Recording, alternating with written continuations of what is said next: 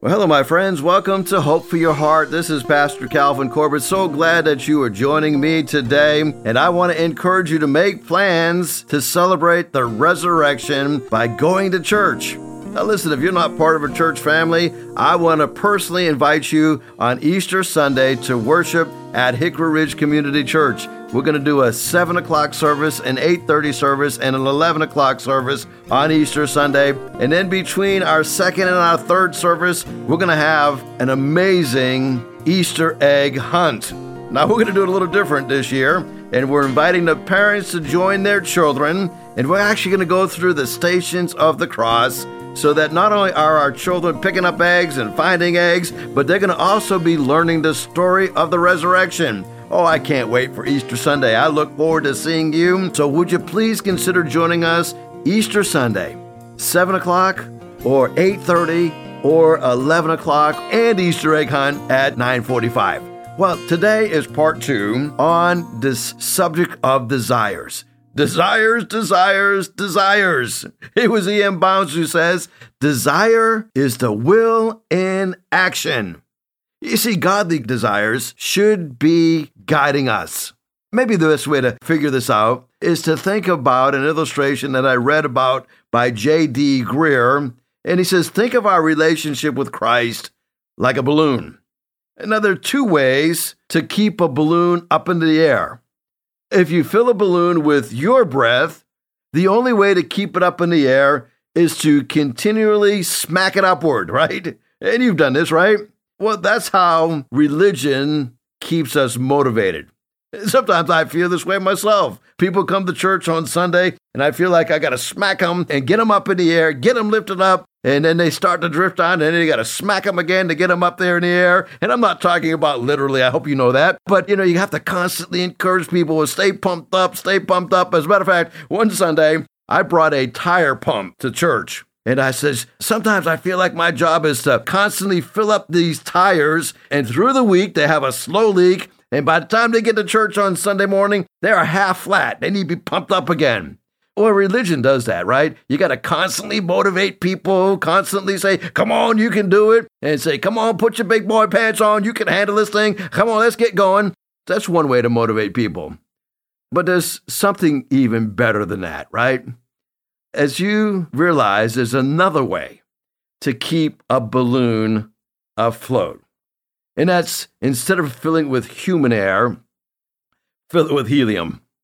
And then you need a string to hold that balloon from going off. When I think about that, people that follow godly desires, they don't need a lot of external motivation. They have the Spirit of God living within them. They've got that helium living within them. And they're people that you have to kind of hold them back, right? You don't have to keep pushing them out. You have to hold them back. Well, I want to encourage you to, to walk in the Spirit, be filled with the Spirit, follow godly desires, and there are some definite benefits for that. Yesterday, we talked about what desires mean. We talked about the definition of desire following that human inclination. We talked about what happens when we follow negative desires. And let me quickly just give you a real quick summary, okay? If you allow your human desires to lead you, you're going to be living a life of deception. James talks about that. He says, when you're dragged away by your own evil desires, that is human desires, it conceives, it brings birth to sin, and when sin is fully grown, it gives birth to death. And then he says, don't be deceived, my dear brothers and sisters. You see, human desires drag us into evil desires. And then we learned, secondly, that human desires can also lead us to live a life of distortion and perversion. As we follow these human desires, we actually become disgraceful to the grace of God. Jude says that they were using the grace of God and they were turning it into a license for immorality. Listen, if you're living a lifestyle of immorality, I don't care how you try to twist it, how you try to manipulate it, that is a disgrace to grace. When the Lord Jesus Christ saves you, there is a moral, a spiritual, there's a transformation that takes place only made possible by the sovereignty of God Himself. If you can live a lifestyle of immorality, it's because you've never been born again. And I'm not talking about you messed up occasionally. I'm talking about the one who says there's nothing wrong with living a lifestyle of immorality. I can be an immoral Christian, which is really a contradiction of terms. Listen, when you come to Christ, you are a new creation. The old is done away with. Behold, all things become new. My desires become new. I no longer follow the desires of my flesh. I now follow the desires of Christ. And then we learn as a third problem with living a life of human desires. You're deceived and you're, you're going down a lifestyle of perversion. But number three, you're condemned by God. And I just want to read John 3 17 and 18.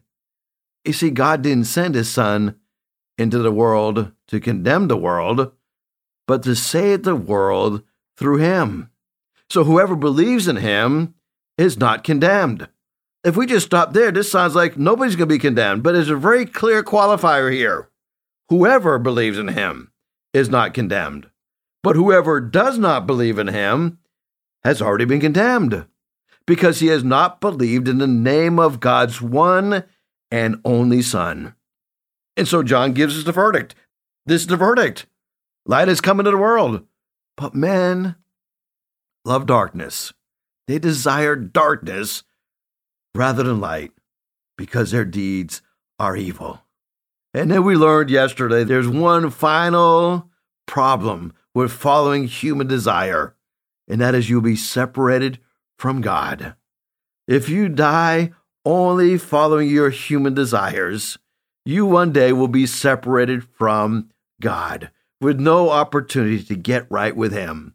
Listen, today is the day of salvation. Why not today surrender your desires to His desires and be born again?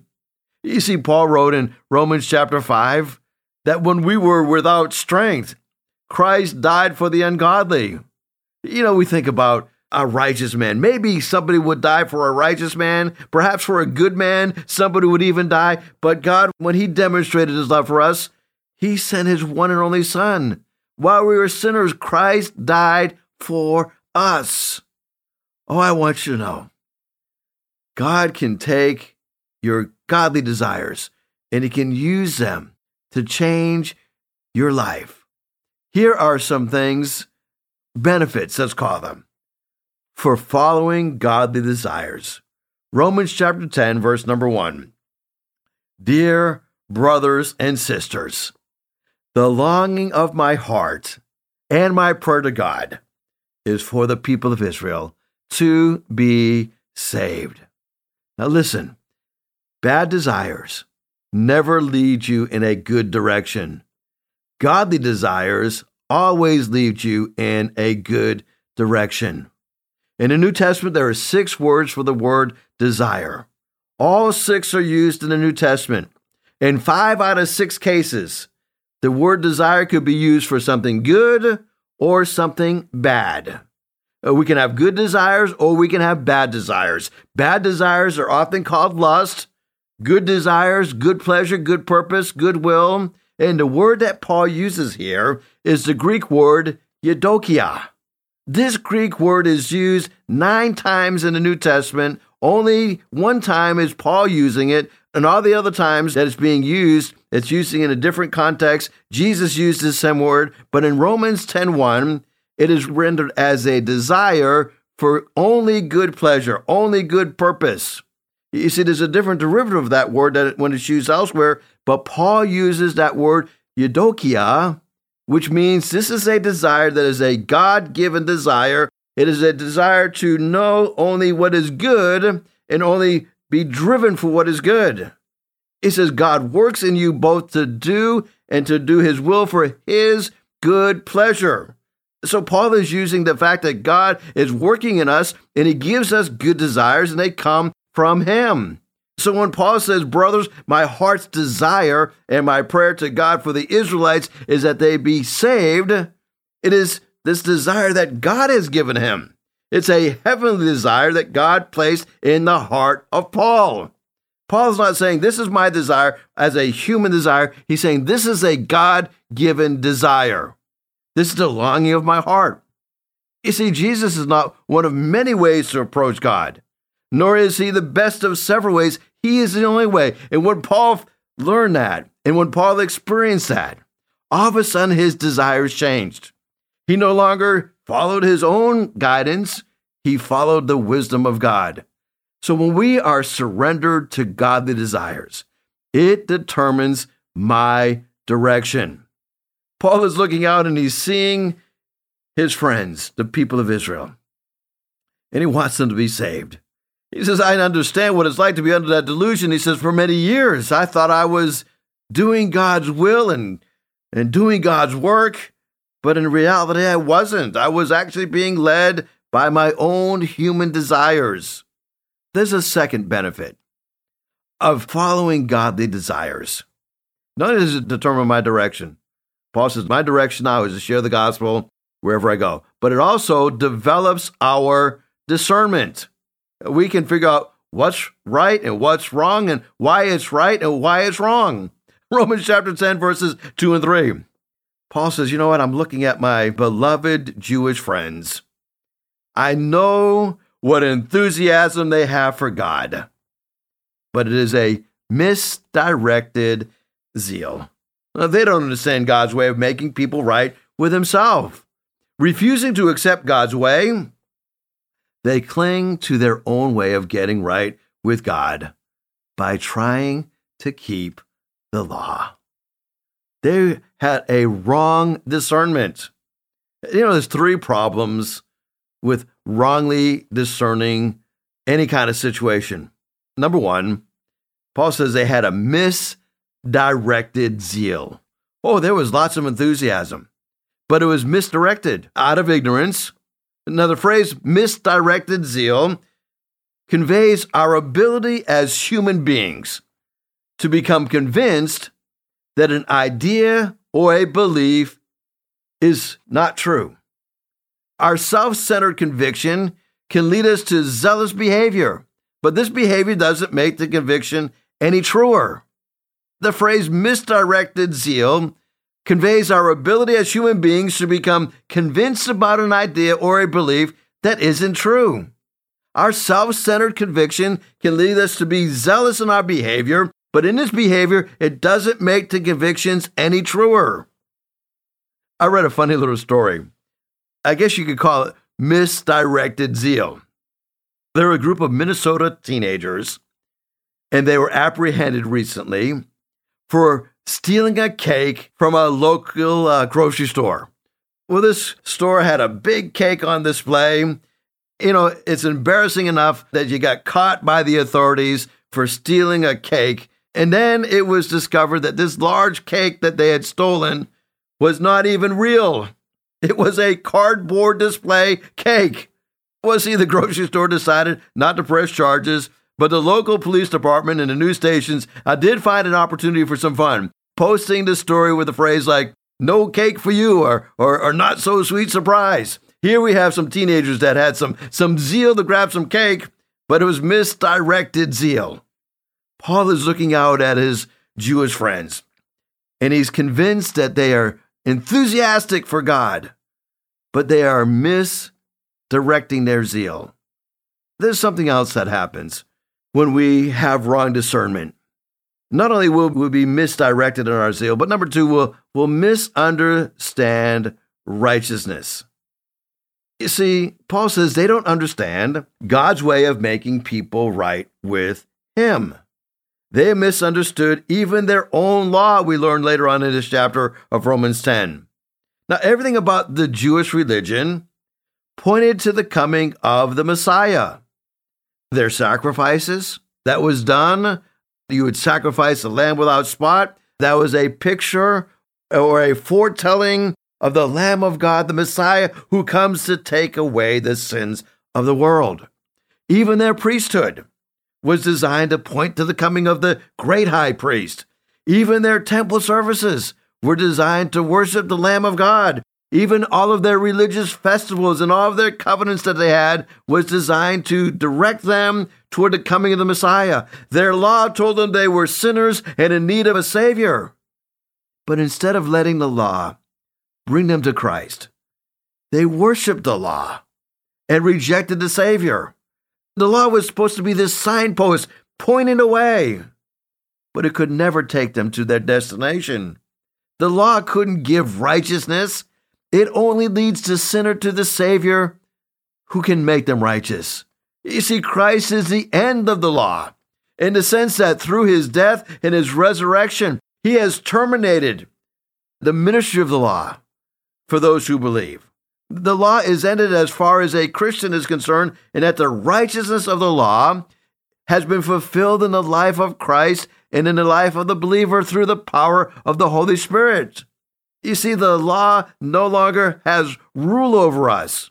Paul says in Romans 6:14, we're not under the law, but we're under grace. And so Paul quoted from the Old Testament to prove to his readers that they didn't even understand their own law. And he begins quoting Leviticus 18, and he says, The purpose of the law, if you obey it, you live, but you can't obey it. But we tried to obey it, they argued. They believed they were. And Paul says, Well, you may have had some outward obedience, but you didn't believe it from the heart. And then he quotes Deuteronomy chapter 30, verses 12 through 14, and he gave the, the passage even a deeper meaning. He says the theme of Moses, the message that he was given, these commandments that he was given, referring to the Word of God, Moses is arguing that the Jews had no reason to disobey the Word of God because it had been clearly explained to them. And they were very far off. In fact, Moses urged them to receive the word of God in their hearts. The emphasis in Deuteronomy is on the hearts, on the inner spiritual condition, and not on mere outward obedience. Oh, my heart breaks for people that are, are zealous for God, but they misunderstand God's way of righteousness.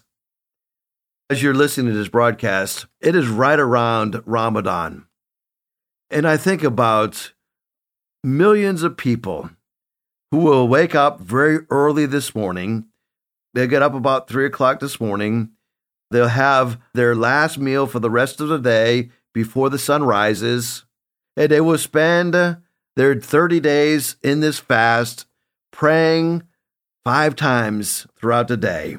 They won't have anything to eat until the sun sets and, and as you know, each day uh, is getting longer and longer and longer because of the time of the year that Ramadan is taking place this year. And, and so they're going to go 13, 14, 15 hours without eating.